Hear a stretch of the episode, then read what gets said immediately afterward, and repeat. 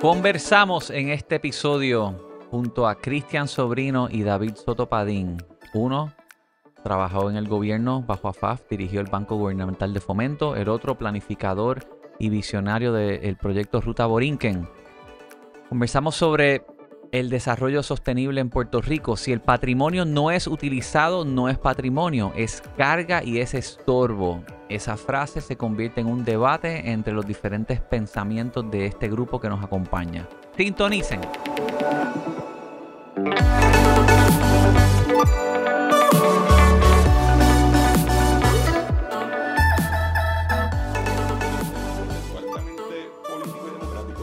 lleva, le, le debilita el técnico. Vamos a ponerlo en un ejemplo. Y, porque aquí es que vienen y vamos con el condominio Sol y Playa en Rincón.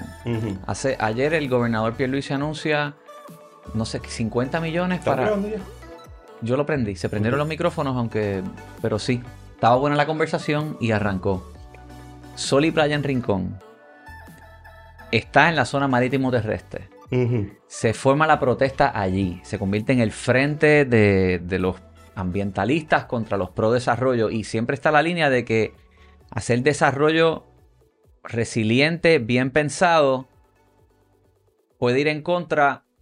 Hay unos que se van a poner a todo y critican todo.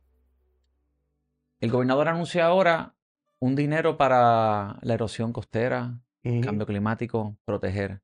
Pero hay propuestas que se han hecho en la legislatura para hacer una, una revisión sobre la construcción en la zona eh, costera. ¿Qué tú ves de todo este meollo? ¿Cómo, cómo se...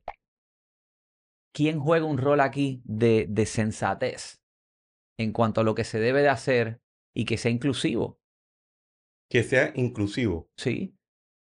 Bueno, y esto es un poquito controversial. El issue, en el, caso de Sol y Playa, y lo que por ejemplo pasó en Aguadilla, y lo que se están viendo en otros lugares es una ausencia, en Luquillo.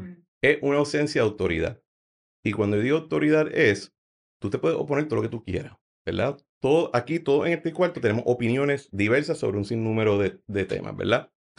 Pero si hay un choque entre todos nosotros que va a entorpecer el orden público o, entre comillas, la paz, ¿verdad?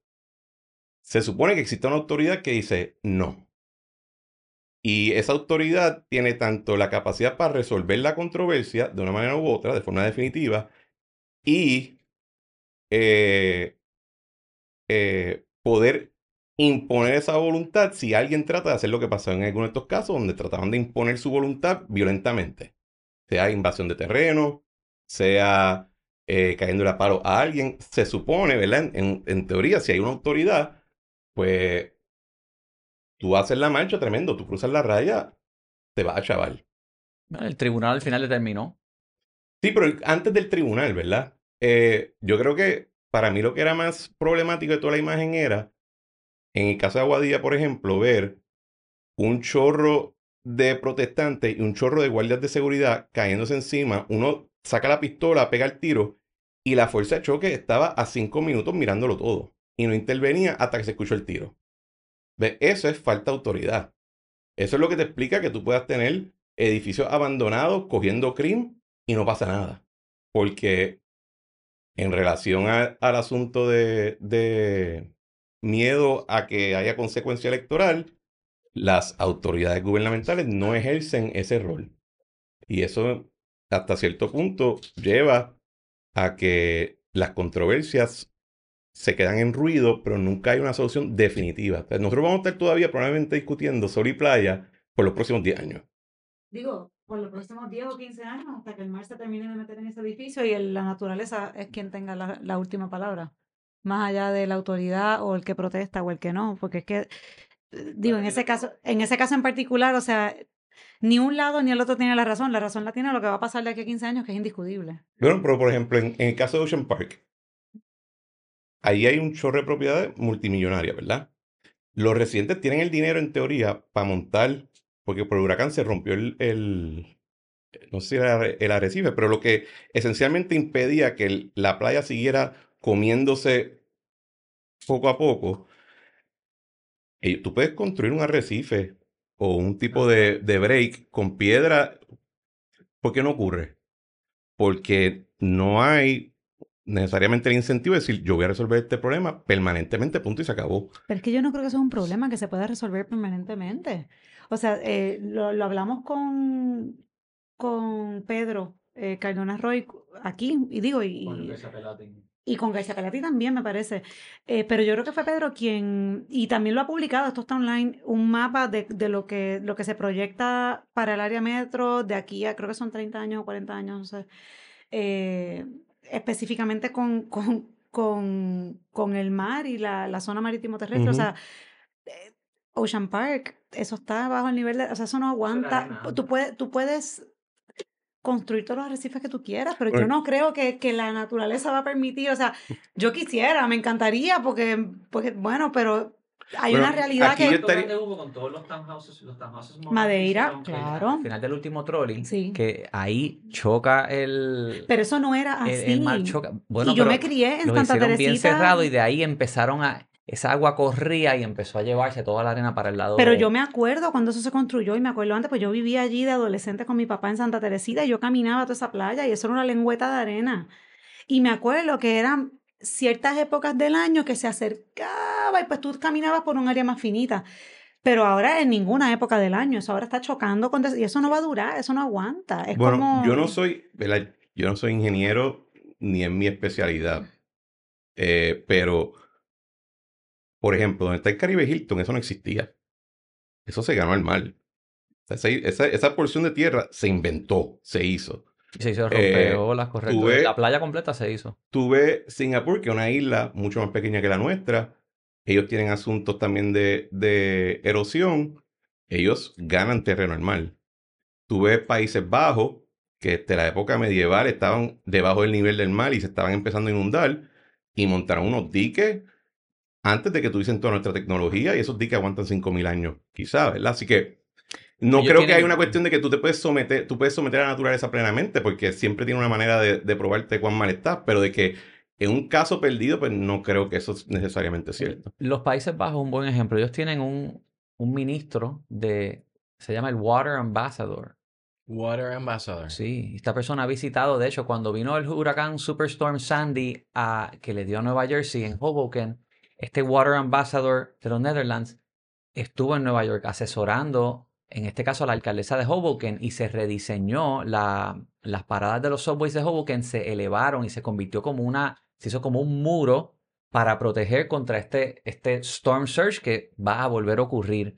Y él lo que argumenta allá en Netherlands es, mira, o sea, tú tienes que tener un plan a largo plazo. Correcto, con visión sobre el manejo de, de, inundaciones. Y en Netherlands, pues se hace, se hizo. Hay hasta zonas que, que es para que cuando los ríos se, sacan de su cauce, la inundación vaya a esas zonas y no se afecte a nadie. Aquí tú, tú vives en toda alta o toda baja, vives en una zona que, que... Siempre estás inundado. Sí, te vas a inundar. Entonces, a, a, la falta de planificación, quizás la, la, la, frustración más grande que yo tengo actualmente estos últimos 10 años es que yo no he visto que, que, se, que se traigan la gente bien pensante a, a planificar bien Puerto Rico. Esto es todo puramente a mollero de desarrollar a, a cojones lo que, lo que se entiende que se puede hacer con el primer vaquero que compró un, un lote y quiere desarrollar algo. Sí, o, o, en los 90 cuando doctores decidían que iban a ser desarrolladores de urbanizaciones, ¿verdad? Exactamente. Eh, y, y, después cuando yo empiezo a practicar derecho, en, en el 2009, yo tuve que bregar con muchos de esos doctores y desarrolladores, entre comillas, que por la crisis financiera se, fueron a pique y tenía que hacer todas las reestructuraciones. Ahí es que yo comienzo a trabajar mucho en reestructuración de deuda, bregando con todos esos desarrollos con los bancos y con los diferentes fondos. Eh, mira, yo tengo una tesis, no, no una tesis doctoral, sino tengo una teoría que no es mainstream, ¿verdad? y mucha gente no me la compra, pero yo entiendo que gran parte del problema en Puerto Rico en cuanto a planificación y administración pública y un sinnúmero de otras cosas es que nosotros en los 40 y antes decidimos que todas las cosas grandes e importantes se iban a centralizar en términos de la toma de decisión y de su administración. Y esa centralización se entendía en aquella época que iba a ser más eficiente y que iba a permitir la escala. Lo que yo entiendo es que esa centralización lo que llevó es a que primero, si la, si la institución o las personas que pone a cargo fallan, no hay plan B. ¿Verdad? Lo que, la, piénsalo, lo que las fallas de la Junta de Planificación o de OPE en Minilla afectan lo que ocurre en el área oeste de la isla y esa gente ni está allí. Entonces se ha tratado de resolver, ah, pues hago oficinas regionales. Cuando tú ves otros ejemplos que son los que siempre usamos de, de paradigma de cómo pudiera funcionar mejor, si tú miras bien, la, el proceso de toma de decisión es mucho más regional y es mucho más inmediato. Y mi visión, por lo menos lo que sería para, si fuera, si fuera a reformarlo todo, ¿verdad? Si tuviese ese poder, es en lugar de tratar de arreglar la supercentralización que ya fracasó por 50 años, es break it up. Y que entonces tú puedas, aunque el problema sea tan grande, tú distribuyes el proceso de soluciones. Ahora, hay una disyuntiva entre la Junta de Planificación y hoy, hoy día pienso yo que si tú quieres impactar mejor planificación y calidad de vida, el director de carreteras tiene más peso. Totalmente, sí. Que, que la propia JP. Y si tú pones una persona, un planificador como director de carreteras, quizás puedes repensar un poco cómo se, cómo se diseñan las vías. Eh, anunciaron la rotonda esta nueva en Florida eh, ayer o antes de ayer y está hecha en, al lado del casco urbano de Florida. Hicieron esta rotonda para que los vehículos pasen a mayor velocidad. Si miras la foto desde, desde un bird's abuelo de pájaro, ves que no hay acera para que los vehículos transiten y el que vive ahí se ve afectado. No, no, no se piensa nuevamente en el que está ahí. Y creo que carreteras tiene más peso bueno, carretera tiene más peso, primero por las tierras que tiene y segundo por los fondos federales. Correcto, correcto. la, autoridad de carreteras, su única razón de ser es financiar obra mediante fondos federales o deuda.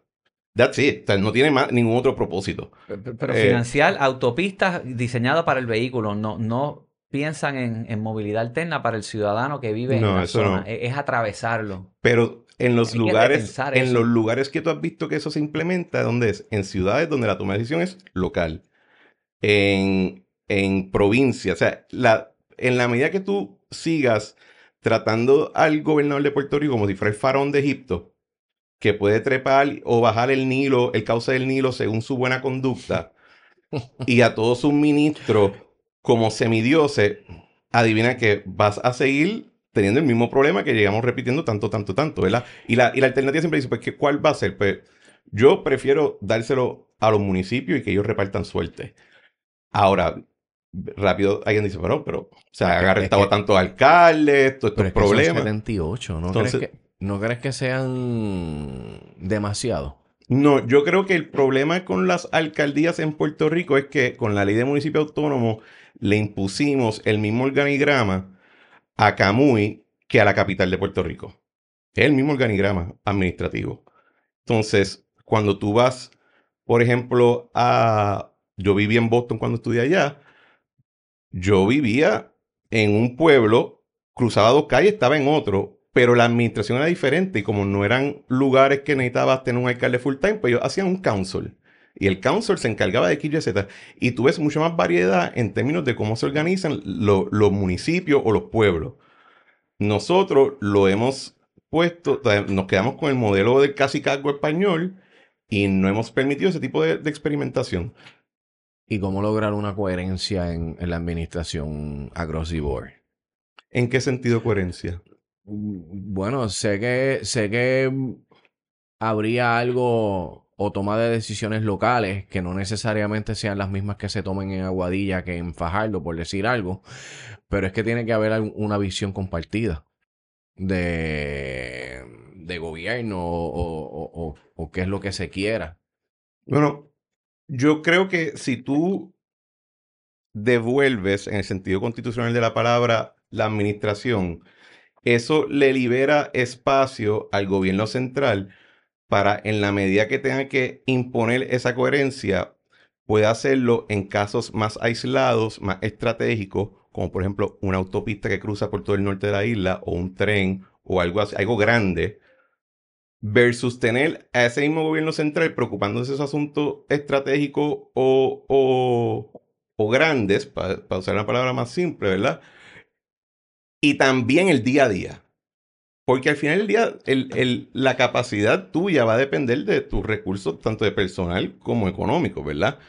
Si tú ocupas todo el tiempo de tus recursos en las cosas del día a día, no vas a tener recursos y, y lo sumas a una isla que está la población decreciendo, pues eventualmente you're to run out, ¿verdad?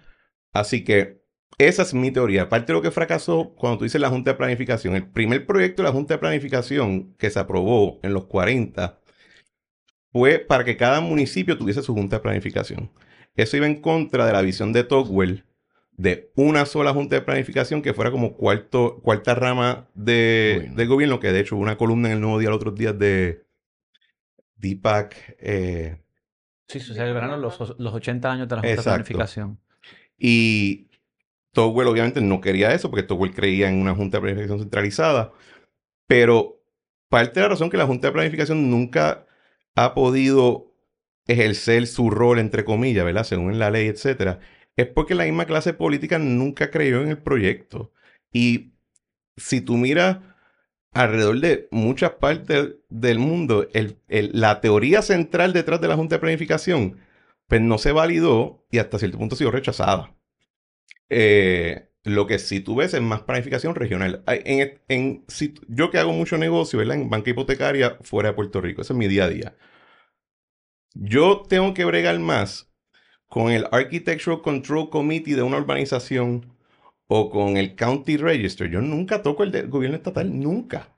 No, nunca tengo que ni preocuparme. Eh, ¿En dónde es esto? En cualquier estado. O sea, estoy hablando en Utah, en California, South Carolina. En todos estos lugares tú bregas más con entidades regionales o locales que con un gobierno central. El gobierno central casi ni... O sea, en Estados Unidos un gobernador se va por dos años a, correr para presidente y nadie se da cuenta, ¿verdad? No es no afecta el día a día porque tiene todo este andamiaje debajo que, que lo corre el día a día y no está altamente centralizado. Pensé, no se supone que sea ese el modelo, o sea, acá es municipal, pues. Eh, no, en Puerto Rico no. no. En Puerto Rico nunca, y hay un libro ahora que salió de Nieve Ángel, de Los Ángeles Vázquez, que se llama El Jefe, que trata del el, personaje central de Luis Muñoz Rivera en el periodo de dos años entre la otorgación de la Carta Autonómica bajo España y la llegada de los americanos, ¿verdad?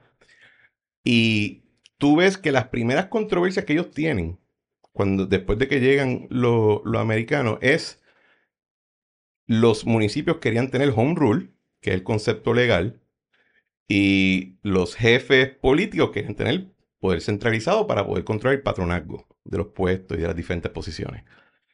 Esa, esa, ese conflicto ha continuado ya por 100 años. Cuando Togwell quería tumbar los municipios, él pensaba que eran anacrónicos. Eh, por mucho tiempo, el primer alcalde electo de San Juan fue Romero Barceló. Antes de eso, el gobernador lo nombraba. Así que nuestros municipios nunca se han acercado a lo que sería el, concepto de un home rule a, nivel americano. En, en, Europa es diferente porque tienen diferentes modelos, pero por lo menos nosotros vivimos bajo el ordenamiento americano, así que debe ser de alguna manera el referente. Bueno, pero si funciona, o sea, digo, el referente en cuanto a cómo organizarlo, pero no creo que sea el referente en cuanto a cómo desarrollar lo que, lo que tú siempre mencionas, Yanka, que es una planificación que, que sea centrada al ciudadano, esto, porque Estados Unidos, donde único tú tienes eso es Nueva York. Y no, muchas ciudades. No hay muchas ciudades. Boston, pero no es, no es la norma a través de Estados Unidos. No, pero hay muchas ciudades que lo tienen. O sea, y, ha cambiado. De hecho, Boston, en la ciudad de Boston, el, con el proyecto del Big Dick, que soterraron esta autopista, el equivalente de lo que yo digo de implosionar la Valdoriotti. Boston tiene ahora un, una nueva plaza y es el Chief of Streets, este jefe de las calles, pero pensándolo en walkability. Se llama Joshua Franklin Hodge, es el director.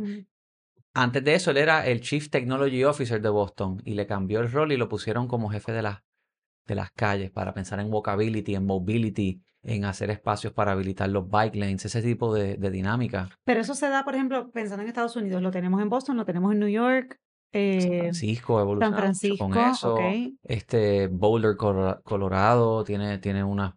Hay, hay, hay, no- tienes que buscar las zonas, pero Pero son, pero son pockets, no es la norma, que si miramos Europa, Europa realmente está todo conectado. Bueno, la norma en Estados Unidos es espacio vacío porque es Exacto, masivo, Por ¿verdad? eso. Pero eh, también otra dinámica que acá en Puerto Rico es, es particular. La mayoría del desarrollo y de la planificación urbana en Estados Unidos no viene del gobierno. Vienen de los desarrolladores y de los inversionistas privados que montan un proyecto y entonces para hacerlo más mercadeable piensan en los amenities, vas- por ejemplo, tú vas a Washington DC, tú vas al Wharf, que es un área totalmente eh, eh, dilapidado, lleno de crimen, etcétera. Y hoy en día tú entras y dices, ¿qué diablo es esto? Esto parece Narnia, ¿verdad? Y toda esa planificación, aunque el gobierno le dio los permisos, obviamente, y hubo tipos de, de, de acuerdos, toda la planificación de las áreas comunes, de los edificios privados, todo, fue el desarrollador, ¿verdad? Eh, en Puerto Rico, creo que tiene que ver por, primero, el asunto de pobreza, el asunto de, lo que pasó con los latifundios, que trataron de monopolizar la tierra, etcétera. En Puerto Rico, nuestra, nuestras leyes en cuanto, al, en cuanto a la propiedad, al inmueble, en cuanto al registro de esos títulos, de esos derechos, la permisología, todo eso, está bien, ¿cómo lo digo? Es, es bien torpe. Arcaica. Es- pero es que más, más que arcaica, porque tú puedes tener una ley, por ejemplo, nuestras disposiciones no son en, el- en el texto dramáticamente diferentes a las de España o a las de Costa Rica, ¿verdad? Porque to- todos usamos el mismo código civil de napoleónico y, y- y lo que salió de ahí. Pero como ellos lo han administrado y lo han actualizado, eso nosotros no hemos quedado torpes, porque en un momento en Puerto Rico, por mucho tiempo, hubo una teoría de que en realidad esto de tener propiedad privada, eh, ¿de verdad es necesario? Y, un- y uno lee la constituyente y son las discusiones. En un momento se entendía que en Puerto Rico nadie iba a tener que tener propiedad privada. Tú podías, el gobierno te iba a suplir tu, tu, tu housing y todo iba a ser dirigido de entidades, por entidades gubernamentales que tenían acceso a, a capital de deuda en Estados Unidos y podían imponer su voluntad aquí mediante taxes, acuerdos con desarrolladores, etcétera, ¿verdad? Así que nosotros nunca hemos nunca hemos cogido ese aparato torpe jurídico y lo hemos traducido a algo mucho más sensible o más fácil de administrar sin tener que tener involucrado un ejército de abogados, ingenieros, etcétera, ¿verdad? Te voy a dar un ejemplo. Tú, tienes una casa. Ok, ¿te recuerdas cuando firmaste la escritura? Claro. Era bien larga, ¿verdad? Eh, siete páginas más o menos. Siete Siete, ocho páginas. Lo normal. Papel legal, etcétera. Claro. La hipoteca. eh, la típica Fannie Mae es veintipico de páginas por el frente y por atrás, ¿verdad? Eh, eso no hay razón alguna por la cual esa escritura no debería ser de una página. No existe razón, ¿verdad? Pero nosotros en, el, en la profesión notarial, ¿verdad? Yo soy, nos hemos quedado con la tradición y la tradición y la tradición y no hemos pensado de diferentes maneras, que es algo que, por ejemplo, yo, yo leí en el libro de Giancarlo que me hizo mucho, mucho sentido. No toda la innovación es un app. A veces es tú ver cuál es el proceso y cuál es el mecanismo que tú utilizas para algo tan ordinario como traspasar el título de una propiedad. Eh, por ejemplo, en Estados Unidos existe MERS, que es una corporación sin fines de lucro que funciona, no voy a decir que es un blockchain, pero similar a que todas las transferencias del derecho de, hipoteca, de una hipoteca, cuando tú lo vendes en el merca- mercado secundario, eh, en lugar de tener que ir al county, tú vas a MERS y MERS lleva ese registro, ¿verdad? En Puerto Rico eso no puede funcionar porque nuestra constitución prohíbe que cualquier entidad eh, privada tenga más de 500 acres. Y nadie ha pensado por qué nosotros entonces, el, el resultado de todo eso es que los puertorriqueños tenemos menos acceso a capital hipotecario que cualquier otra parte de la nación. Y son cosas bobas, ¿verdad? Que si tú te sientes y tú dices, espera, eh, ¿de verdad le vamos a hacer daño a esto? Simplemente tenemos que darle un poquito de, de un jamaquión un poquito y arreglar dos o tres cosas y, y mejorar el proceso. Ahí mejoraría muchas cosas. De hecho, el propio registro de la propiedad está hecho para cumplir un, un deber notarial. No piensan en, en, las necesidades de la banca, ni del corredor, ni del tasador, ni del individuo para capturar más datos, hacerlo más, más dinámico. Bueno, yo, yo creo que... No guardar la dirección. Yo creo que, que yo em, cuando empecé a practicar, yo bregaba con el registro que no era nada digital, ¿verdad? O sea, el que te hacía el estudio Tito tenía que ir físicamente allí todo. Y ahora que después del gobierno yo vuelvo a la práctica y existía el sistema de Caribe, yo dije, pero esto es magia, para mí esto es lo mejor del mundo, ¿verdad? Pero cuando tú lo comparas a lo que podría Caribe ser... mejoró muchísimo y eso fue... Se hizo tiene, bajo... que, tiene que seguir... De hecho, tú, tú habías trabajado parte de eso, ¿verdad? Mayra Huergo lideró el proyecto, pero yo lo apoyé bajo como yo definitivamente. O sea, digitalizamos. Eso fue uno de los logros bajo la administración de Alejandro. Se digitalizó el Ujú. registro, se creó Caribe. Antes era Ágora, era horrible. Exacto. Bueno, ahora era como un zafaconcito. Eh, sí, era... era, Era un, era un zafaconcito, como un purgatorio de pero escritura. pudiese mejorar muchísimo más. claro. Lo que pasa es que Claro. eso es un activo con potencial para promover desarrollo económico y está bajo el secretario de Justicia. Y estancado. Él no le ve potencial ni valor alguno a eso. Más bien déjalo ahí que se administre y, y le deja dinero entonces al... al... versus si tú siguieras un modelo similar al de España o el de los estados, donde cada registro de propiedad lo corre la provincia o el county, etcétera, y tiene un incentivo para hacer, ahora no va a tener un registro único, pero, pues, Pero acá los registros son. son, o sea, regionales, son pero regionales. todos responden, eh, primero que son nombramientos a término. Sí. Segundo, todos responden al jefe de los registradores en el Departamento de Justicia y es una oficina dentro del Departamento de Justicia. No tiene una autonomía operacional o- Claro. o, o de dirección como tal. ya. Y no, tiene, y no tiene el control de sus procesos, ¿verdad? Porque tiene un solo reglamento para... Así que no hay, no hay espacio para innovación en diferentes registros. Claro. Sin embargo, fíjate, yo estaba hablando de esto ayer con, con otra colega y con unos clientes que están eh, eh, evaluando Puerto Rico eh, por primera vez para comprar. Y ellos tienen propiedades en Florida y en eh, Rhode Island, pero vienen de Nueva York, etcétera. Y obviamente están acostumbrados a cómo es el proceso allá. Y estaban preguntando, obviamente, la pregunta de rigor es, bueno, pero entonces, eh, aquí, eh, ¿cuán seguro es comprar una propiedad en términos de- del proceso? Y nos- entonces, claro, la reacción es como que no, no, no, obviamente. Y le explicamos cómo es que funciona el, el proceso de compraventa, cómo es el proceso registral, cómo es el estudio de título, o sea, que esto es bien safe. Que no... Y la reacción de él es como que, ah, pues esto está más sofisticado a lo que estamos acostumbrados en Estados Unidos. Esa fue la reacción de En- él. legalmente, nuestro sistema es más seguro Claro. Sí. en términos de la validez legal de tu título una vez entra. Eh, nuestro issue es más la velocidad. Ah, ok, eso lo entiendo. Ese, claro. sí- ese es nuestro issue. Y Aquí quizás entonces el reto es sistematizar esos procesos, pero no necesariamente adoptar un, un sistema inferior al que tenemos. no, para nada. Pero, no, por no, ejemplo, para nada. El, el pro- Ujú. lo- Es- es l- sistematizar Las el proceso, estructuras que hay están bien. Es mejor. el Es proceso. correcto. Lo que, correcto. De lo que pasa es que sistematizar ese proceso envuelve, y me corrigen los abogados, cambiar mu- muchas leyes neurálgicas. no, creo. porque No. es, es de sistema, No. porque, porque justamente el sistema funciona. O sea, el sistema, eh, quizás la palabra no es sistema, o sea, el, el andamiaje legal registral, como, como mencionamos, funciona. O Está sea, muy no se ha pero hecho es- porque no se ha querido. No, no es cuestión de no se ha querido. Yo creo que no ha habido.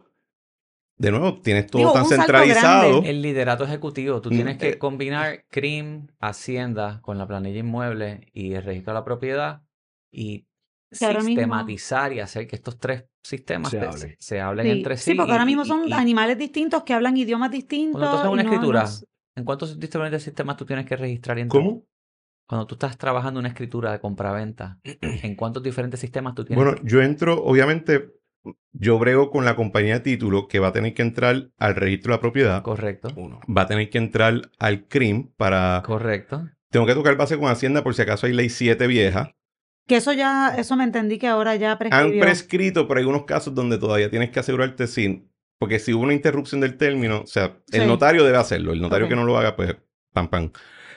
Si estás breando un tema, ya un proyecto de desarrollo como tal, tú tienes que ir a la zonificación y ahí tienes que ver, y ahí no todos los notarios lo hacen, pero yo que traba- si he trabajado de desarrollo, pues tengo que meterme en los sistemas de la Junta de Planificación, OCPE, si es un municipio autónomo, tengo que tocar el municipio autónomo. Si, eh, perdona, si tienes el caso de una herencia, o tienes el caso de una propiedad que no ha sido segregada, o que tiene un issue de título, tú quizás tienes que ir al tribunal, tienes que ir al Departamento de Hacienda, o sea, es bien complejo Complicadísimo. que, que afecta de nuevo la velocidad. Exacto. Entonces, ¿qué ocurre? Que es tan complejo que aunque cuando adquieras tu título es, segu- es más seguro probablemente, ¿verdad? Tienes más seguridad. La mayoría de gente ni llega a ese, a ese punto, ¿verdad? ¿Cuántas tierras hay de familia en, en el área rural de Puerto Rico o en el área metropolitana que nunca se la han subdividido? Porque, pues, ¿para qué diálogo hace por tanto trámite? ¿Verdad? Eh, eso no tiene que ser así. Y hay maneras que se podría agilizar, pero en la medida que tú mantengas todo tan centralizado, el bandwidth de ese gobierno central está limitado también. Tienen un montón de cosas que preocuparse. Se incorpora David Soto Padín de Plusurbia, planificador y promovedor de mejores alternativas de movilidad y transporte en Puerto Rico. ¿Cómo estás, David? Todo bien, gracias por la invitación a todos. David, tú también tienes el proyecto de Ruta Borinquen. Sí, eh, estamos trabajando, esta, eh, llevamos más de un año eh, con esta iniciativa, esta visión que la hemos comunicado en las distintas redes sociales y en la página web rutaborinquen.org. Eh, Ruta Borinquen busca rescatar en donde todavía esté posible el antiguo eh, servidumbre del ferrocarril de circunvalación para convertirlo para un camino pedestre y para personas que se quieran disfrutar en bicicleta, en scooter. Eh, uno se imagina que el camino pues conectaría distintos parques nacionales, distintos centros urbanos que son nodos económicos, así que básicamente estaremos creando una cadena de eh, desarrollo económico a lo largo de la isla y pues a lo largo, aprovechando que hay como este auge en ecoturismo. Es como una versión criolla del Camino Santiago. Exactamente, Sí, esto es lo que todo el mundo nos dice. Genial para promover ecoturismo y El senderismo. Exacto, que está en, está en auge. Eh, la gente está buscando eh, no solo la playa, aunque la ruta pasa por la playa, pero están buscando eh, estar más en contacto con la naturaleza. Están buscando, eh, especialmente después de la pandemia, nos dimos cuenta que la gente necesita espacios para hacer ejercicio. Así que ahí ¿Cuánta- ¿Cuántas millas hay ahora mismo de eso? existente. diría que unos 20 kilómetros están habilitados. Sabes que alguien lo está manejando. Estamos hablando de organizaciones sin fines de lucros como para naturaleza, al igual que estamos hablando de iniciativas municipales como los paseos lineales. Eh, y estamos estimando que serían más de 600 kilómetros para darle la vuelta a la isla. Así que, pero lo interesante es que esto construye sobre algo que ya está pasando en la comunidad, en el mercado. Eh, los gobiernos lo, lo han, lo han estado haciendo, pero también la, la gente, las comunidades, los, el sector sin fines de lucro se ha estado apostando a crear este tipo de, de paseos y lugares para... Entidades más regionales, ¿viste? Ah, Más local. Exactamente. Sí, es importante porque... Distribuir soluciones. La, exacto, la, la- las organizaciones sin fines de lucro del tercer sector, eh, sean, ¿sabes? con base comunitaria o sean cámaras de comercio, pueden jugar un rol importante en la, en la gestión de la planificación de los sistemas de transportación. En este caso, pues estamos hablando de una red de caminos, que ahora mismo tenemos muchos carriles de bicicleta y este tipo de infraestructura, pero no está conectado. Entonces, con las alianzas regionales, esas propuestas no se van a limitar a un municipio, sino que pueden incluir un consorcio de municipios. Y lo más importante es que, que se haga. Eh, este, este tipo de, de plataforma que proponemos con Ruta Borinquen es para tener una implementación a corto, mediano plazo. No esperar 100 años para hacer un camino que le dé la vuelta a la isla. Se Claro. ayuda en la coordinación a través de los consorcios, si fuera el caso, sin desatender o sin perder la esencia de que cada espacio va a tener su propia idiosincrasia. por Claro. decir. Sí, en el caso, por ejemplo, de lo que hemos estado haciendo en los últimos 12 meses, acabamos de completar un estudio en la playa de Ponce y el estudio en gran parte también fue construcción de esa coalición y vislumbramos que si, ¿verdad? Cada región hace este tipo de estudio, pues se crean esos mecanismos, nosotros estaríamos, estamos eh, dándole, eh, le estamos dando asesoría técnica de cómo estas comunidades pueden escribir, escribir estas propuestas. Las 501C3 pueden accesar fondos federales. Así que de esa manera, no es solo municipios eh, participando en la gestión de estos proyectos, pero las comunidades también pueden pedir fondos para construir estos tramos en distintas partes de Puerto Rico de la ruta Borinquen. Había hecho una pregunta sobre esto. Eh, Bueno, de la, la servidumbre hace tiempo, ¿verdad? Porque ese tren, ¿cuándo es que lo tumban? Lo tumban en... En el 1953 cese la operación de pasajeros. En el 57 básicamente cierra eh, permanentemente. ¿Quién es el dueño de la servidumbre? Hay varios dueños, incluyendo en donde están las fincas agrícolas, la autoridad de tierra. En otras partes hay carreteras, que ahí sería la autoridad de carreteras y transportación. Y en otras partes eh, hay una serie de, como por ejemplo en lo, en cerca de la costa, hay, hay una serie de disputas sobre eh, si la, si la si por donde pasa, si por donde pasaba el tren pasa una tubería la AAA eh, y, y es básicamente un- una vía, lo que fue una vía de comunicación hace 30, 40 años que usaban los vecinos o los pescadores. Si todavía esa servidumbre se, ¿verdad? se mantiene eh, legalmente, pero eh, no, no nos limita porque en otras partes de Estados Unidos se ha trabajado con, esta, con este reto de la titularidad y muchas, una de las mejores prácticas es que básicamente se le pueda indemnizar al dueño privado de la responsabilidad pública de, en el caso de que se dieran su parte de su finca privada para que pase una vereda, básicamente. En, en Puerto Rico, y lo hablábamos un poquito fuera del aire, yo creo que parte del problema de una planificación, que uno de los, de los impedimentos no discutidos de la planificación y del uso de la tierra es el gobierno a través de sus diferentes entidades tiene demasiado real estate. Demasiado. Es masivo el, el, el nivel de tenencia no utilizada de bienes raíces por el gobierno de Puerto Rico. Y entonces, eh, Repite eso otra vez. Es masivo el nivel de tenencia, no utilizada de tierra por el gobierno de Puerto Rico. ¿Qué significa eso? Esa tierra no está produciendo nada, ningún uso útil. Está, no está sujeta a que un, eh, otra entidad gubernamental, por ejemplo, diga, mira, yo tengo que hacer este proyecto como el que menciona él, así que te voy a pagar tu justo valor, expropiese, ¿verdad? Eso no pagan contribuciones de bienes raíces eh, muchas veces no están inscritas, porque como la agencia de gobierno no necesita tenerla inscrita para tener su título, pues hasta que no necesite, y hay uno, y se han dado muchos casos, por ejemplo, yo trabajé eh, la agregación de toda la finca al aeropuerto cuando se estaba haciendo la APP. Esa es la finca más grande en el registro de la propiedad, ¿verdad?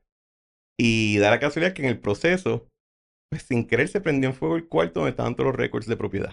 No. ¿En serio? Ajá. Mm. No. Y no, pues todo no. eso se tuvo que reconstruir, todos esos récords se tuvieron que reconstruir para presentar la escritura de agregación, vamos. de agrupación. No, y no. eso ha pasado en muchas agencias cuando se sienten sitiados de que les van a quitar el patrimonio. Pero si el- ese patrimonio no está siendo utilizado, pues no es patrimonio, es carga. ¿Verdad? Es un estorbo. Y otro ejemplo, usted probablemente la Autoridad de Energía Eléctrica es de los landlords más grandes en Puerto Rico con cero revenue de, esa- esas propiedades. Las tienen por tenerlas. Y eso tú lo ves en un sinnúmero de agencias y eso quizás fue una buena idea cuando tenían acceso a los mercados y cuando el gobierno era el único que podía, ah, podía conglomerar todo ese, todo ese capital para poder desarrollar cosas. Pero eso ya no es la realidad.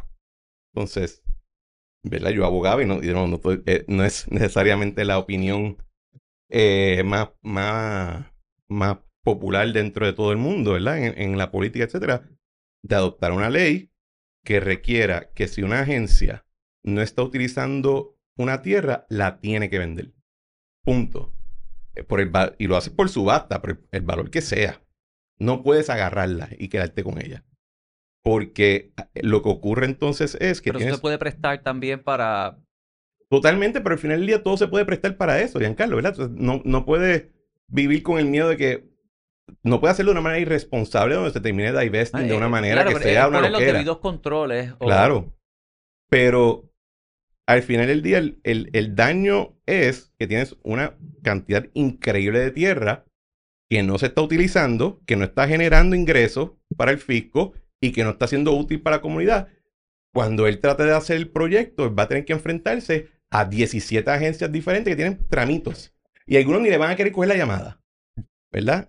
Eh, Sí, no hay un canal como para llevar este tipo de nada. propuesta, pero sobre tu punto de aprovechar eh, los bienes públicos, eh, la- las, titu- las propiedades que están en manos de agencias de gobierno, o sea, en otras jurisdicciones se pasan caminos ciclistas por debajo del tendido eléctrico de alta transmisión. Claro, sí. Que es algo, eh, reutilizar esos espacios es algo que sería muy sabio. Obviamente, eh, la- debe ser política pública del gobierno de Puerto Rico preservar esta historia, esta cultura eh, que todavía existe en muchas partes de Puerto Rico, que todavía la gente visita, como en Oaxaca, y camina a estos lugares, eh, para que entonces sea más fácil eh, la petición de comanejar estos espacios.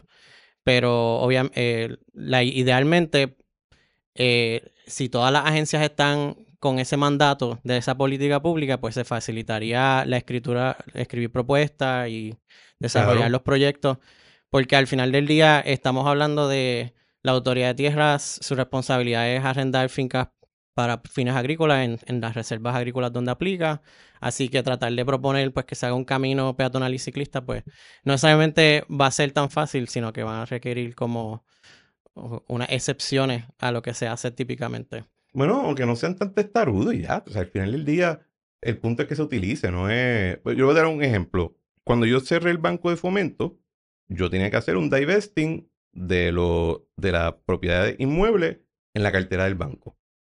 Yo, y todo esto fue por RFP, por proceso competitivo, etcétera. El banco de fomento tenía la propiedad de Río Bayamón, que había metido 100 millones de dólares de inversión y no había construido una sola casa. Todo se había Wow. gastado en carretera y en facilidades comunes. Cae la quiebra, todo lo demás, se hace la tasación, costaba 12 millones. Son 100 millones para 12. Se vendió. Y después de la negociación se vendió a 12. Ok, pero un año después, ahí se montó el desarrollo este de Río, que le está generando un fracatán de dinero al CRIM, que generó arbitrios de construcción, que genera actividad en esa área. O sea, fue un bien positivo que no se había desarrollado desde los 60, porque estaba en manos de gobierno. Nosotros también vendimos lo que se llamaba el antiguo Sears, que es frente al Tribunal de San Juan. Abandonado por años. Dos años después, se está construyendo ahora el, un hospital de veteranos allí por el que compró la propiedad. Se vendió en 16 millones. Y así tuvimos varios ejemplos. No, no todos, ¿verdad? Se, se han desarrollado hasta el momento, pero están pagando algo de impuestos y tienes una persona que tiene un interés en desarrollarlo versus aguantarlo esperando a que las cosas pasen. El parking de Hacienda. Eso no era mío, no. Pero, ¿Qué pienso de dale, cobra. Sí. Bueno, a mí me, fíjate, a mí me preocupan, y con, y con esto tengo que, que cerrar, ¿verdad? Yo vi varios proyectos de ese parking y siempre me lucían que eran proyectos que en realidad todo el diseño estaba dirigiendo, dirigido a generar créditos contributivos para financiar la obra. Y eso es problemático, ¿verdad? Eh, porque entonces no necesariamente estás respondiendo al mercado, estás respondiendo a tu necesidad de financiamiento y no querer vender participación de- del desarrollo. Mm. Eh, ahora, lo que publicaron recientemente el Hard Rock, no sé en términos legales, pero estéticamente no me gusta. Exacto. Está feito. Eh, Bueno, Pero pero, yo creo que el término estética, o sea, la estética no es la, no es el argumento. Y, y hablando de, de- digo, de- me generan 20.000 conflictos en la cabeza, pero el, el predio donde está Paseo Caribe, todo ese predio se vendió y creo que la cifra, si mal no recuerdo, fueron como 3 millones o 3 millones y medio en aquel momento, cuando se vendió. No conozco ese caso, Eso pero fue bajo, bajo la administración de, de Pedro Rosselló.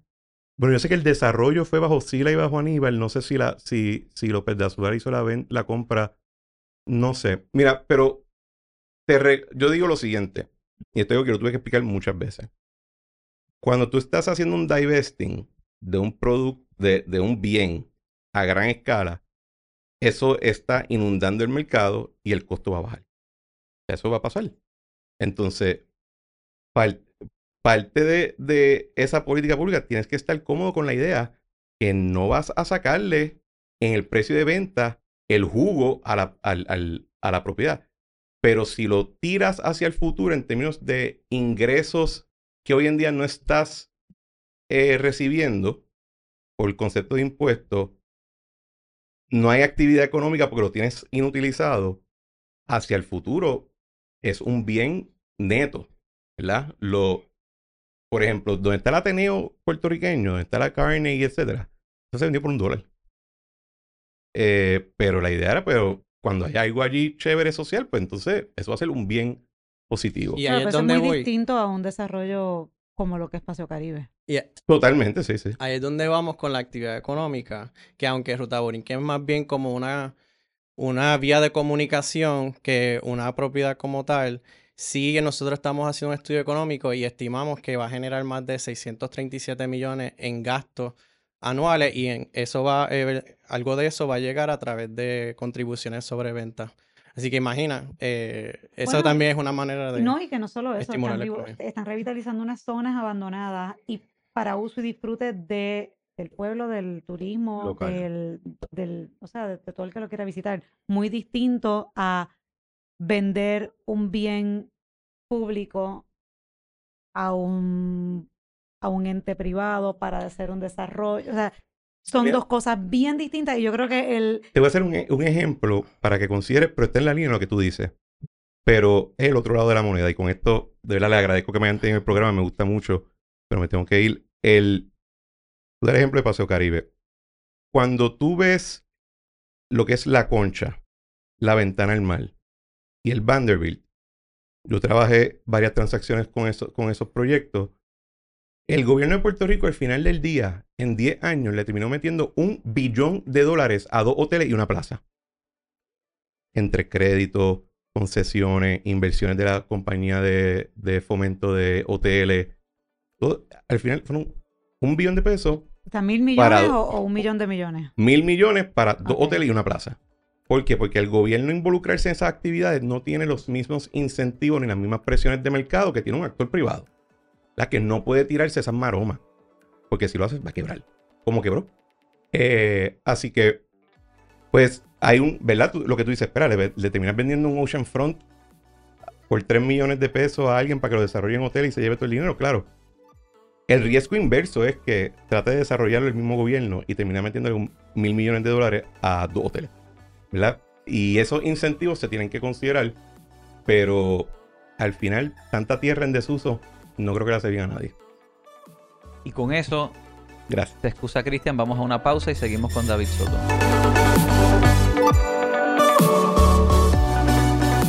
Regresamos y luego de los insights compartidos por Cristian, Coral está tensa.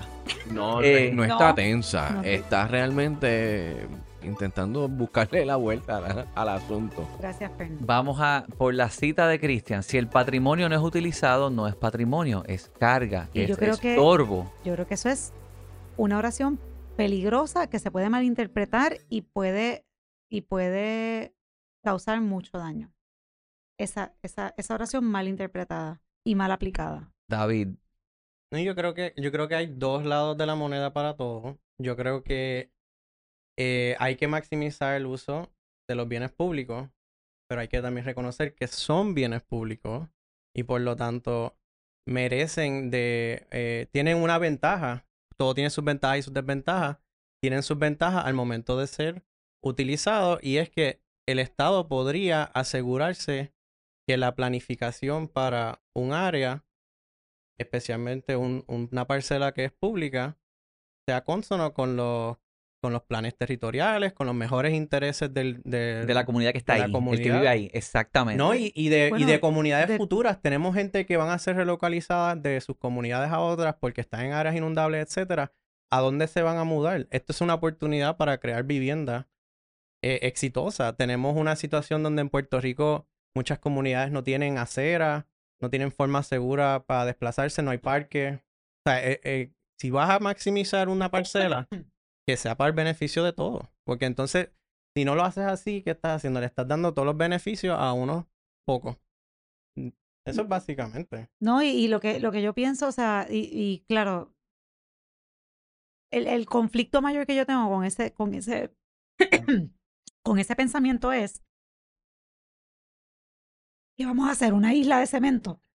No es que sea, Pero es que no, sé no es que necesariamente. sea una isla de cemento. en- en- en- no es que se Yo proponga. lo sé, pero, pero- se puede malinterpretar de esa manera. Un lema, un lema que yo siempre me encuentro es que aquí todo se ha estudiado. O sea, eh, aquí No, esta hay la- muchos planes viejos. Esta es la isla de- Entonces- del análisis. ¿Qué pasa? Al momento de construir no se hace lo que está en los planes porque se hace otro plan, etcétera.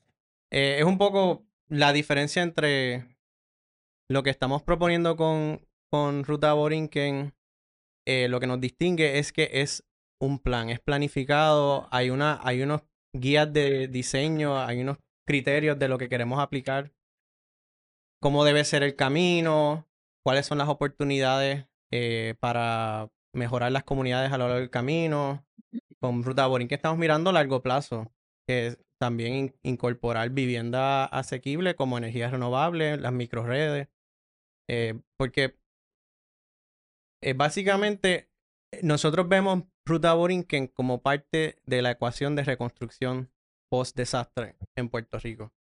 Puerto Rico necesita, eh, lo- yo, yo lo viví cuando no había acceso al petróleo, eh, necesita alternativas al carro. Las filas largas en la gasolinera, o sea, Ruta Borinquen crea rutas nuevas y acorta las distancias al trabajo, a la escuela, a los parques. Imagina que pudieses ir a la playa en bicicleta, en vez de tener que hacer la fila del parking, pagar tres pesitos por un boletito de papel y después el mismo Claro. revolú para salir. Y yo siento que, no sé, tú- yo te escucho, yo veo el proyecto y lo habíamos hablado antes en un episodio, creo que en el season, no me acuerdo si fue el season 1 o el season 2. Season, no, Sí, en Season 1. Season 1, sí, fue de los primeros invitados. Pero, y, y, es- y yo siento que this makes sense, esto tiene sentido a largo plazo, esto tiene sentido para Puerto Rico, esto es consono con la isla que somos. Pero eh, en ocasiones hemos hablado, y yo, tú mencionaste, y no me acuerdo en cuál episodio, pero que en Puerto Rico se mide la, la, Desarrollo el, desarrollo económico de acuerdo de a, automóviles ventas de y ventas de automóviles. sacos de cemento. y exactamente, entonces volvemos. Eso, eh, pareado con, ah, no, no, espérate, eh, bien, eh, ¿cómo es? Propiedad que no se estaba aprovechando, propiedad que es una carga, pues carreteras y cemento, o sea, eso es peligroso. Sí. Y a eso es mi, eh, o sea, por ahí es por donde yo brinco y donde tú dices que yo estoy tensa y, y con razón. Y maximizar usos públicos. O sea, eso, esa, esa frase es buena en general. No, claro. o sea, no hay nada malo con eso. Porque por la misma lógica, estamos hablando de repensar la Valdoriotti. Tú sabes, de que no hayan estacionamientos baldíos, eh, o sea, Ya- superficiales. Yankee, Yankee quiere implosionar la Valdoriotti. Yo, oye, yo, yo, yo, yo estaría ahí con el marrón en mano para ser de las primeras que le meta Qué a la felicidades. Gracias, Giancarlo, por llevar el mensaje en el podcast. Te lo dije en Twitter. Eh, porque es importante hablar de estas cosas. Hablar de planificación en un podcast en Puerto Rico. O sea, eso es importantísimo. Eh, aprovechando, hay que, hay que mejorar. Yo siempre lo digo, hay que crear foros nuevos para hablar de qué tipo de ciudad queremos. Y esto es un foro, pero hay que crear foros formales, oficiales, públicos. eh, así que, aunque no estamos ahí hoy de crear esos foros nuevos, sí aprovecho para, esto no es un mensaje pagado ni nada, pero que la semana que viene van a estar haciendo vistas públicas del plan de transportación largo plazo de Puerto Rico, que van a estar en todas las regiones de Puerto Rico. De verdad. Uh, eso es bueno. Y ese es el momento para uno aportar sus ideas. Y ese es el momento de que se- sea el, el ejercicio que se esté llevan- llevando a cabo en estos foros, sea el que sea, tú asegúrate que tu mensaje llegue. Y documentalo, compártelo en Twitter, compártelo en Facebook. Todos tenemos que participar. Yo no creo que las redes sociales deberían ser el, el último lugar para, el primer lugar para uno llevar su mensaje. Pero lo bueno de las redes sociales es que está todo documentado. Así que es una oportunidad pa- para promover que todo el mundo se involucre Y eso, en proponer rutas de guaguas nuevas, ¿Cuándo es esto? carriles de bicicletas nuevos, aceras nuevas. Perdón. Ajá. ¿Cuándo es esto? Es toda la semana que viene. Hay, eh, Yo te compartí por Vamos- WhatsApp. Yo te compartí por WhatsApp. Vamos a compartir ese detalle. Estuve con Aldo Briano, que va a salir en este Ah. episodio ahora de Scooter. Y me dice, David Soto me dice que gran parte de los problemas se resuelven con buena rotulación y pintura. Yo creo que es más allá, pero yo, yo sé por dónde tú vienes. Que pero algo, es un buen comienzo. O sea, lo que sí, lo que sucede es que llevamos, estamos atrasados. O sea, estamos empezando en negativo. Esto, estos, estos issues, estos asuntos de, la, de las rutas de transporte colectivo, que el muchacho puso rótulos en la parada, ¿te acuerdas? O sea, estos issues de que, de que la de bicicleta, la guagua, correcto. la bicicleta debe ser parte de la ecuación de transportación. Nosotros lo hicimos en la Universidad de Puerto Rico Mayagüez. Pintamos los símbolos en, la, en el pavimento, pusimos rótulos y se disparó el uso de la bicicleta. Y la universidad tuvo que eh, alzar bandera porque no habían suficientes estacionamientos de bicicleta y la gente se estaba estacionando en las estatuas y en las esculturas artísticas. Y todo el mundo estaba eh, como eh, en shock. Pero, o sea que sí, la, el- el- la pintura y la rotulación, que es como el mínimo, el mínimo, es el mínimo. se debe hacer hoy. Eso es algo que se debe trabajar hoy. Y hay un plan ciclista para todo Puerto Rico que dice, en cinco años todas estas rutas tienen que estar pintadas. Así que eso es lo mínimo. Es lo básico. Yo sí hago hincapié que si nosotros queremos que esto sea un proyecto accesible para todo el mundo. Esto tiene que incluir toda una serie de dimensiones de mejora. Desde que las oficinas de gobierno todas tengan espacio para almacenar bicicletas, que Ujú. el mismo em- employer, la- la- el, el patrono, sea gubernamental o sea privado, cree los incentivos de la misma manera que te, te- a muchos je- jefes te dan un, te designan un estacionamiento oficial, especialmente en las agencias de gobierno. Si te van a dar un estacionamiento, que también te regalen el transporte colectivo, que te den el, el- el pase mensual del tren urbano, te lo entreguen en la mano. Ah, O Fíjate, sea, así es que uno cambia la sociedad. las agencias que están en el casco del viejo San Juan te dan el transporte colectivo. Yo digo que Si todo, que trabaja- todas las agencias de Puerto Rico. Si trabajas en la fortaleza, hay unos carritos que te llevan hasta el motor pool o hasta la puntilla. Si trabajas en OGP, hay un carrito también. Si estás en la alcaldía, también. Para ellos, no lo tienen para el resto de los comercios. Siempre pienso que si estos carritos se ampliaran para que lo puedan utilizar residentes y empleados de todos los negocios que hay por el casco, tú facilitas la peatonalización del viejo San Juan, porque ya tú tienes esta estructura corriendo, ya tú tienes carritos que están llevando a los empleados de la fortaleza al motor pool y a la puntilla. ¿Por qué no pueden llevar a residentes y a otros empleados ya que tienes eso, eso corriendo? Ah, no, es solamente para ellos. Eso es una Y- buena idea de negocio. Digo, hay, Codevisa maneja al momento tres carritos de No es golf, pero no es suficiente, no es suficiente, pero sí funciona, o sea, yo los uso Eh, a menudo, obviamente, pero porque yo, donde yo me muevo, pero hay que, hay, eh, si, si, si vemos que, ese, que ese, esa muestra, porque es una muestra, funciona, Funciona. pues entonces vamos a, a vamos a ampliarlo, claro. No, y de no, el gobierno metió un montón de dinero en el tren urbano.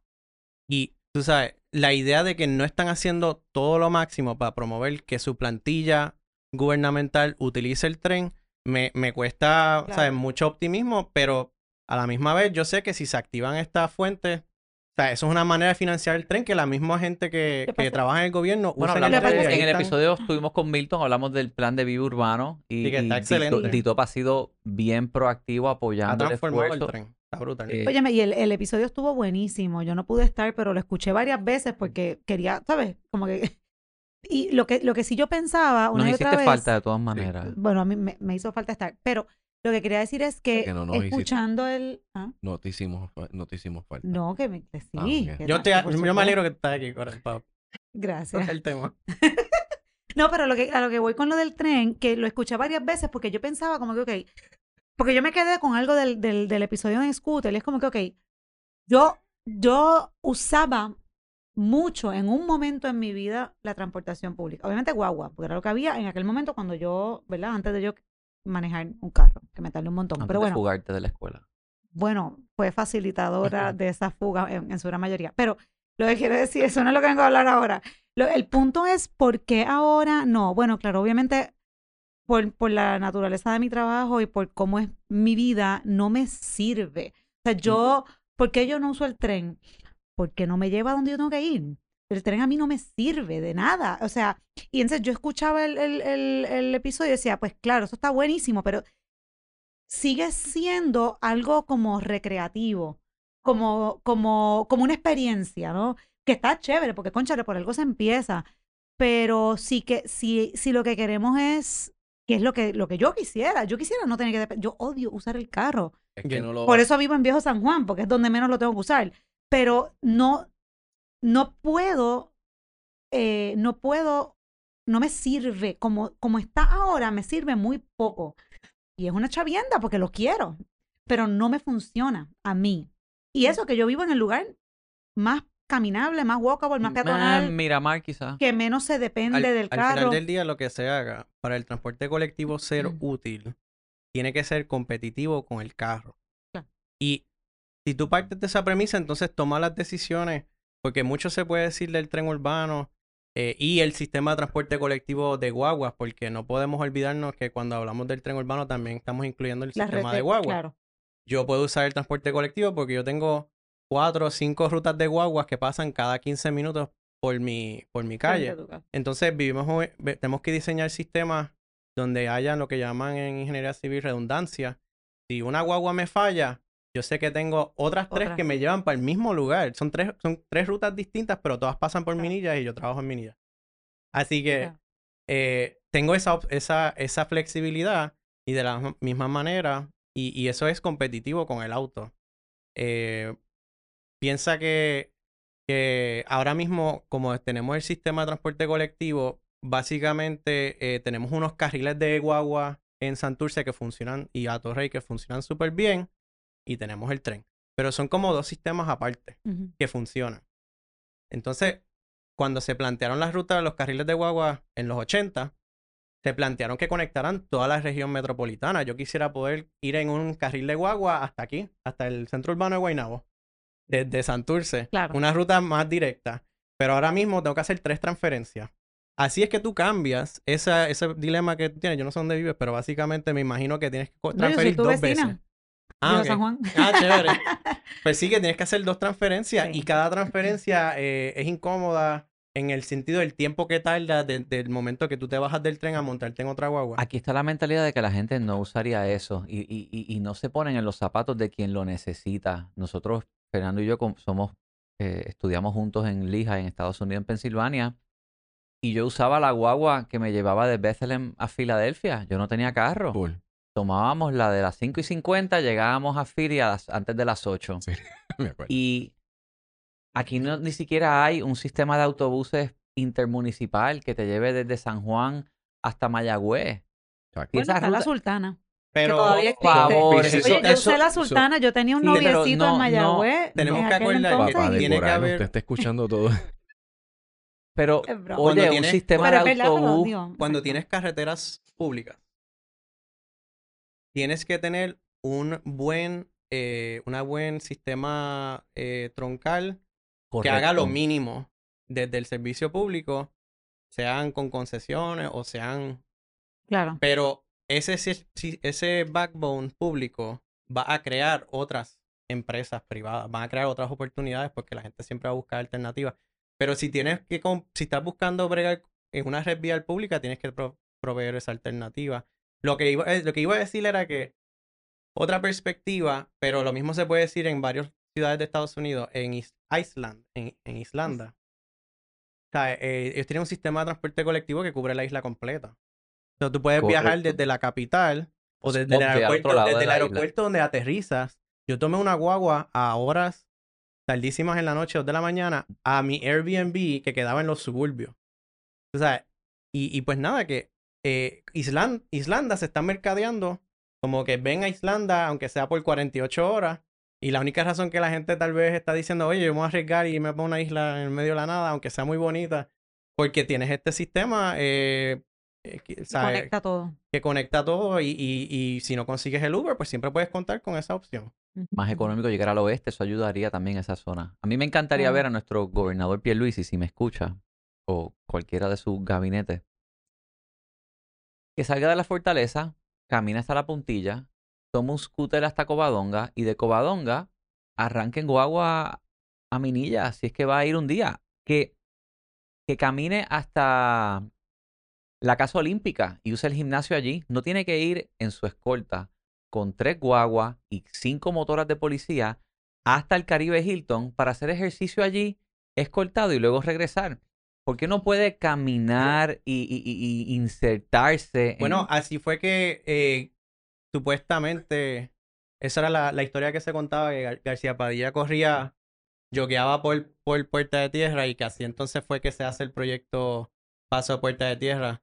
Bueno, Vamos, los invito a que hacemos una bicicletada uno de estos días y les hablamos un poco de, de la- los retos y las oportunidades que hay. Lo que pasa es que yo creo, a lo que acabas de decir, Yankee, que es precisamente esa percepción del funcionario electo de estar el cacique, el patronazgo que decía monarca. Cristian, el monarca que decía Cristian.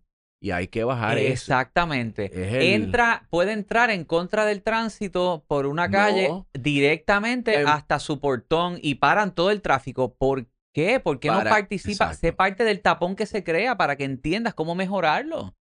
Ese día empiezan a cambiar las cosas. Empieza por el cacique. Exacto. Así que, que, Hoy lo entendí. que funcionarios altos usen el tren urbano y se tomen fotos usando el tren urbano. Estaría genial. Siempre Sí, lo Con hacen. una bicicleta. O una bicicleta. El primer mes del, del cuatrienio, la Elizabeth, ¿Elizabeth qué se llama? La directora de ITOP, Ajá. Eh, no, eh, Aileen. Aileen. Aileen. En el primer mes se sentó y utilizó la guagua y puso unas fotos en Twitter utilizando el, eh, el- el sistema de guagua.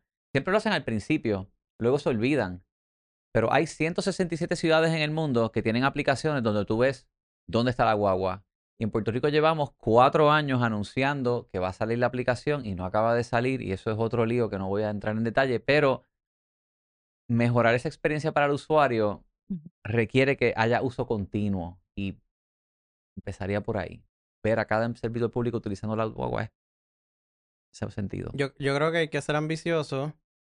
Yo creo que eh, tenemos que utilizar los planes viejos como el plan de las rutas de guaguas en toda la área metropolitana, sacar eso de la gaveta y trabajarlo. Y en esa misma línea habían cuatro o cinco extensiones del tren urbano planificadas, aunque en estos momentos no se esté hablando. Ah, tú hiciste una encuesta. Exacto. ¿Quién Ganó, ganó? ganó Aeropuerto. Aeropuerto y le ganó a segundo Viejo San lugar, Juan. Viejo San Juan. Estaban cerquita. ¿Y cómo- Pero- ¿Cuánta cómo gente fue? votó? Pero la gente básicamente, Ah, lo que me gust- lo que hice, el, el, ¿verdad? Es un sondeo, no es una encuesta, no es, no es científico, pero lo que me gustó fue que y, alineaba esta idea de que el aeropuerto, la ruta del aeropuerto que sa- pasaría por la Valdoriotti y la ruta de, de Viejo San Juan eh, que llegaría hasta el Capitolio y el, el Viejo San Juan, que es como la meca de los puertorriqueños, todos van para festivales y todo. Son los lugares de mayor densidad poblacional en toda eh, la red de rutas propuestas, porque Santurce es el barrio más poblado y de mayor Claro. densidad poblacional de Puerto Rico. Así que esa parte clave del tren urbano, también yo lo llamo el tren suburbano, Exacto. esa, esa es la pieza clave que falta. Ahora, lo que digo es que eh, en Miami se está trabajando el Smart Plan, que nosotros en Plus Serbia eh, estamos en esos proyectos, y ellos dicen, mira, estos son los corredores, pero no podemos quedarnos estancados en si va a ser una guagua o un tren. Vamos a empezar a trabajarlo con los recu- recursos que tenemos. Pero el punto es que no dejemos de planificar y no, empe- no empecemos a planificar cosas que ya están planificadas. Vamos a continuar moviendo la batuta hacia adelante y pues así, obviamente, como dije, se- hay muchas dimensiones a todo esto. Está la dimensión de vive urbano, eh, está la dimensión de que yo pueda llevarme la bicicleta en el tren, pero al final del día, no son el transporte colectivo tiene que llegar a donde la gente quiere ir y donde viven. Eso es el- la, la cosa más importante que, que en la jerarquía de Maslow me sea conveniente, yo tenga sombra, tú sabes, eh, quede cerca del Sombra, supermercado. Dios Sombra. mío, acaban de picotear los árboles en Cobadón. Me lleve al supermercado, que le pueda llevar comida a mi familia, que tú sabes, a- al final del trabajo me provea una alternativa segura después de este, ir a compartir con los coworkers después del trabajo, pues yo tengo una manera segura de llegar a mi casa.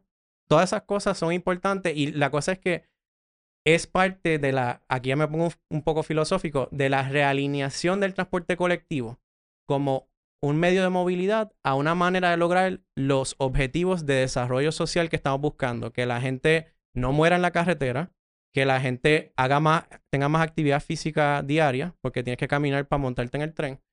Y tú sabes, que, que tengan más acceso a servicios de salud. Esas son tres cositas básicas. David, ¿cuál es la entidad que más mollero tiene ahora mismito para impulsar esto? Si tú pudieras, si, si el gobernador te diría, te voy a nombrar a ti jefe de alguna agencia, o sea, ¿dónde, ¿a dónde tú irías para encaminar esto? ¿Irías a la Junta de Planificación? ¿Irías a carretera? ¿Irías a la AMA? ¿Estarías, no sé? Yo, yo creo que eh, DTOP podría ser un lugar propicio, eh, pero también he hablado de que es necesario crear otras entidades que se dediquen exclusivamente a trabajar este asunto de los caminos eh, peatonales y ciclistas. Eh, pienso que hace falta. Como se habló, mencioné lo de Joshua Franklin en Boston, el Chief of Streets. Y estaba eh, Janet Sadiq Khan, Traffic Commissioner de la ciudad de Nueva York. Por ejemplo, en el municipio de San Juan estaría chévere esa escala, porque puedes trabajar con Santurce y, pero los municipios históricamente en Puerto Rico no ven su rol como gestores de calle. Entonces hay que cambiar eso. Hay que, los, los municipios de Puerto Rico tienen que tener departamentos de transportación que se enfoquen. Ahora mismo tienen obras públicas y mayormente se, se encargan de asfaltar, bacheo. Exactamente. Pero no se, no se encargan de planificar cómo van a hacer ¿Dónde van a ir los cruces peatonales? ¿Dónde van a ir las carriles de bicicleta? En Boston ese puesto se llama el Chief of Streets. Que cuando hablamos de Franklin Hodge. Cuando hablamos de pintura y de rotulación, que parece que es lo básico, el Estado a veces tiene demasiadas responsabilidades a nivel isla para estar gestionando una calle en Santurce. Y por eso es importante que los municipios, y los municipios tienen muchas vías municipales también, pero es importante reconocer que los municipios pueden gestionar mejoras en las calles estatales eso lo hace el municipio de Cagua, el municipio de, Guaynabo, municipio de Bayamón, donde ellos mismos dicen, yo no voy a esperar que el gobierno estatal venga y mejore las aceras aquí, que ponga, siembre árboles para dar sombra, todas esas, que soterre el, el alumbrado, el, el, o sea, la transmisión eléctrica. Así que todas esas son cosas que, que los municipios pueden participar. Y, y aquí el hincapié es que, aquí lo más importante es que los municipios pueden accesar estos fondos. Así que eh, al final del día, esto es una ecuación de, de el no, eh, no crear un embudo de personas que pueden gestionar estos fondos. Todas las entidades que pueden participar en la gestión de planificar mejores calles y de implementar mejores calles deberían estar, tener su propio equipo de escribir propuestas y, buscar esos fondos e implementarlo. No es solo escribir una propuesta, después tienes que implementar la propuesta. Tienes que reportar en qué se gastó y, etcétera, hay todo un proceso. Pero el punto es que, que sí, estoy de acuerdo contigo totalmente. Necesitamos un, un, jefe de calle. Yo nomino a David Soto Padín. Yo también. ¿En qué quedó, en qué quedó el tren liviano? ¿Te acuerdas? Que eso el Satur, esa, esa maqueta en el Banco Popular. Yo me acuerdo, eso era espectacular. ¿Qué pasó ahí? ¿Qué fue lo que realmente sucedió? Hay que traer a, hay que invitar a Jorge Santini a este podcast para hablar de eso. Pero ¿y por qué esa cara, Coral? No, yo no dije nada. No, es que yo de lejitos, yo, de, yo de lejos, porque no, no participé en el proyecto, pero yo observo que luego el tren urbano como que deja de tratar de implementar sus extensiones, entonces los distintos municipios, San Juan, Carolina, Cagua, empiezan como que a trabajar sus propias propuestas, individualmente. Entonces, el, la limitación aquí es que los municipios solo, solamente pueden trabajar dentro de sus fronteras. Eso así se hace típicamente, tú puedes hacer consorcio. Pero que, eh, pues, esa limitación no resuelve lo que hablamos del problema de las transferencias, donde si tú vives en Viejo San Juan y quieres venir a Guaynabo, entonces tienes que hacer una transferencia varias veces. Eh, pero eh, yo creo que sobre ese punto no está mal que los municipios presenten sus corredores, su, como que sus trenes livianos, etcétera. Pero no es no es necesariamente la, la, tecnología donde se debe quedar la conversación, aunque sea más brilloso o lo que sea. Tenemos que hablar de dónde queremos servicio. Y después viene la tecnología, qué tipo de tecnología sería más adecuada. Pero lo importante es que la guagua llegue cada 15, 10 minutos. El sistema. que el sistema funcione. Sí, a veces no, nos perdemos un poco en esas conversaciones, pero te, te entiendo que, que uno se queda mirando que hubo tantas buenas ideas. Y en Carolina se proponía un tren liviano hasta Isla Verde, hasta el aeropuerto, desde el pueblo. ¿En qué quedó eso? Tú vives en Puerto Tierra, ¿verdad? ¿Caminas frecuentemente a la ruta de la guagua y tomas de ahí el autobús? Sí, yo, eh, Yo, yo, pienso que eso yo, yo voy abandonado. el, el área. Sí, mano. Yo voy en bicicleta al trabajo, pero eh, todo ciclista es amigo del transporte colectivo porque cuando se me, cuando tengo que llevar la bicicleta al mecánico, pues tengo que usar el, el transporte colectivo. Y así es que tú me ves reportando en tiempo real. Ok, esto pasó. Me monté en una guagua que tenía, estaba anunciando las paradas y eso es esencial para la población no vidente, los ciegos. Y verdaderamente eso es lo mínimo. Eso es como lo que hablamos de la rotulación y el, la pintura en el pavimento. Que eso Que debería ser un anuncie la parada es lo mínimo. Y yo me quedé en shock. Era una de las guaguas nuevas, que es como media, son más calladitas, tienen buen sistema de suspensión. Así que no es como la T3 que este, uno está eh, en una nave voladora pasando por el hoyo negro. Pero básicamente el, el... yo veo cuando se hacen mejoras, sí me, me doy cuenta que esa es la única guagua que anuncia. Ninguna, ninguna otra ruta lo anuncia. Entonces, pues sería chévere ver más de eso. Tú hablas de que está medio abandonado. Allí, allí las aceras son bastante buenas. Eh, ¿A qué altura Pero- de Puerta de Tierra tú estás? pero ahí es donde hablamos también en la calle Valdés. creo. Es, es por, es cerca del Capitolio. Ok. O sea, pero, más cerca pero ahí es de- donde está el lote que el municipio de San Juan quiere convertir en un estacionamiento posiblemente. Ya. Pero que es el mismo problema que hablábamos de que el gobierno tiene muchos terrenos y no se están trabajando eh, desarrollos en ellos. ¿Y por qué es importante tener desarrollos a lo largo de la calle del tren? Porque el desarrollo cerca de las rutas que llegan cada 15 minutos es como tú convences a la gente de usar el transporte colectivo. Así que en la ruta que yo tomo, yo veo gente de todo tipo. O sea, gente con maletines, gente que empleados de Walmart, tú sabes, eh, turistas. O sea, pero gente de todo, de todos esca- escalones de ingreso usando el transporte colectivo, pero es porque su vivienda está al lado de la calle del tren. Hay que asegurarse, y eso hicimos un artículo sobre eso eh, en Plus Urbia, eh, que es cómo el tren urbano puede ser un motor de desarrollo económico. Hay que asegurarse que esos desarrollos cumplan con lo que se llama desarrollo orientado al transporte, que es que el desarrollo no tenga un estacionamiento superficial dándole la cara a la parada, porque entonces en vez de la puerta del complejo dando a la parada, tienes toda esta área calurosa y con peste de monóxido de carbono dando frente con la parada. Tienes que crear un desarrollo que no le dé la espalda al transporte colectivo. Claro. Y hay una sinnúmero de maneras de hacer eso, que está todo en el artículo, desde incluir espacios públicos en tus desarrollos, que, que tu desarrollo no sea una verja, iron fence justo en el límite de la acera, que tú entonces te estás limitando. Eso es, cla- eso es como que lo clásico, lo que uno. eh, o sea, Por seguridad. Y que las ventanas, que, que el desarrollo Wilton, mire, como eso. dije. Vuelve atrás, Wilton. Ese es el artículo. Ahí, aguántalo ahí. Aguántalo ahí. Que la fachada no sea una pared en blanco, claro. y entonces después la grafitean. Y... Porque estás creando un canvas para los artistas urbanos en vez de una pared verde o lo que sea. Eh, así que hay, hay, aquí, lamentablemente, lo que hemos observado, eh, Vivo Urbano es, es- es un- eh, es- es interesante porque no es desarrollo en las parcelas fuera del tren. Es el desarrollo dentro del tren.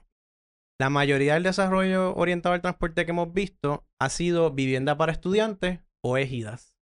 ¿Qué pasó con el- la, la familia puertorriqueña que tiene hijos?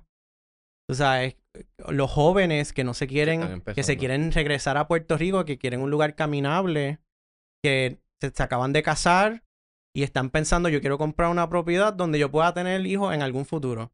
Un three bedroom, un, un- o, do- o dos, dos cuartos o tres cuartos. ¿Sabes qué pasó con esa población? ¿Por qué no le hemos creado los mecanismos en el mercado para que los desarrollos sean para ellos también? Claro. Y que, pues, obviamente, si tú construyes para ellos, también vas a tener, ahora es muy eh, reconocido en, en la vivienda pública el tema de los ingresos mixtos. Entonces, el Departamento de Vivienda Federal da dinero para crear, si tú creas de- desarrollos para estas familias, también estos pueden incluir unidades asequibles para las personas de bajo ingreso y todo el mundo gana porque eh, la persona que se cría en estos ambientes tiene más eh, escaleras de oportunidad. Tienen más amistades en todo tipo de ingresos y todo el mundo gana. Y, y de nuevo, es una, es una, es una, es un lamentable que hayan tantas propiedades eh, en, en desuso, abandonados, lotes baldíos, alrededor del tren urbano y de las rutas de guagua. Y se deberían trabajar. Totalmente. Y fíjate, eso que tú dices también es una manera, eh, todo el mundo gana. Y es una manera de aportar seguridad a la comunidad, porque eh, no tienes una ciudad que es toda de blanquitos o toda de riquitos o toda, o sea, es una ciudad eh, muy, muy heterogénea. Tienes una comunidad estudiantil, tienes una comunidad de envejecientes, tienes una comunidad de young professionals, tienes una comunidad de familias jóvenes, entonces está todo el mundo integrado y eso, eso, eso es lo que crea la fibra de la comunidad y es lo que la hace segura. Eso es, Correcto. Sí, es donde la gente vive. claro. Oye, por allí por Puerto Rico, ¿has ido a Celeste? No, tengo que ir, todo el mundo me lo dice. Y que al lado de Celeste hay una barra de rock. La barra de rock no la conozco, No pero la conozco. conozco Se llama el templo el o algo chef así. de Celeste, Pues fue el que ayudó a montar el menú en la estación en Fajardo. La estación. ¿Eso tiene que ver con el tren? No sabemos. No, la estación es, era una estación de De- gasolinera y es un, un tremendo restaurante en Fajardo que estuvo allí ahora en Semana Santa, exquisito. Y el, el chef que ayudó a crear ese menú ahora tiene este restaurante en Puerto Tierra que se llama Celeste. Y me han dicho que es Pero, buenísimo. eh, no sé, no he ido. Pero no se crean, hay restaurantes a lo largo de toda la ruta Borinquen que hacen alusión al tren y es como bien, bien interesante. Pero me quedé pensando también, eh, tú preguntabas como que, ¿qué vamos a hacer con los cascos urbanos? En uno de los, Ajá. hace cuatro episodios tal vez. Y, y, mano, hay que aumentar la oferta de vivienda. Y digo, yo les hice unos quote tweets. Este, Lo ahí. vi, lo vi. Sí, lo vi. Y. Giancarlo, tenemos que estar pendientes eh, el proceso de planificación para la Valdoriotti. Que no se ha anunciado nada, pero vamos a estar pendientes. Bueno, lo que escuché es que esa propuesta de un millón y pico, Es para planificar. sí, pero lo que escuché de nuevo es que es para planificar un, un cruce peatonal. Pero no es uno. No es uno. Es estrategias para mejorar la conexión entre el norte y el sur. Correcto, Y pero no sé dentro si va de- con eso implosionarla y, y soterrarla. Por Sí, eso es sí. que hay que participar.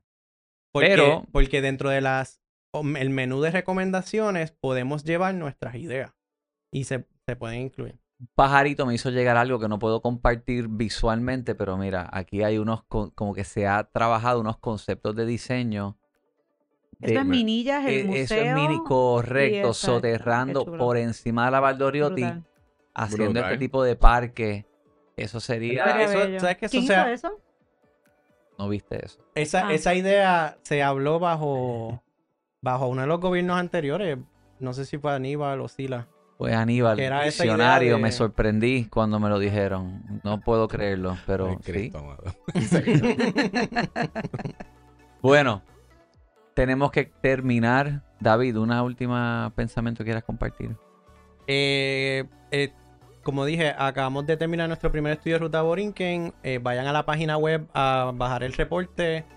Y vamos Rutaborinquen.org. rutaborinquen.org. Estamos en todas las redes sociales. Eh, Hay un montón de rutas aquí. Humedal Los Machos en Ceiba, en Manatí, la Reserva Natural, Hacienda La Esperanza, Paseo Lineal de Ponce, Rincón, Vega Baja, Cabo Rojo, Yauco. Hay rutas aquí para explorar con la familia. Los invito a que chequen la página rutaborinquen.org. excelente. Gracias por la invitación. Gracias, David. Llévatelo, Wilton. Sí.